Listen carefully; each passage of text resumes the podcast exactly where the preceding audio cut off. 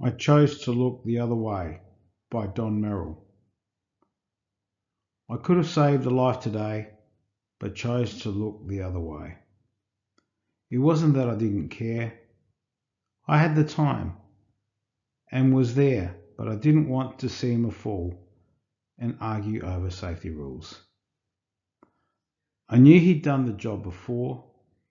If I called it wrong, he might get sore. The chances didn't seem that bad. I've done the same. He knew I had. So I shook my head and walked on by. He knew the risks as well as I. He took the chance. I closed my eye, and with that act, I let him die. I could have saved a life that day, but chose to look the other way.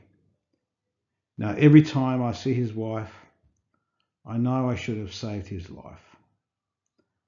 I see his kids and feel so sad. They cry at night. They've lost their dad. The guilt is something I must bear, but isn't something you need share.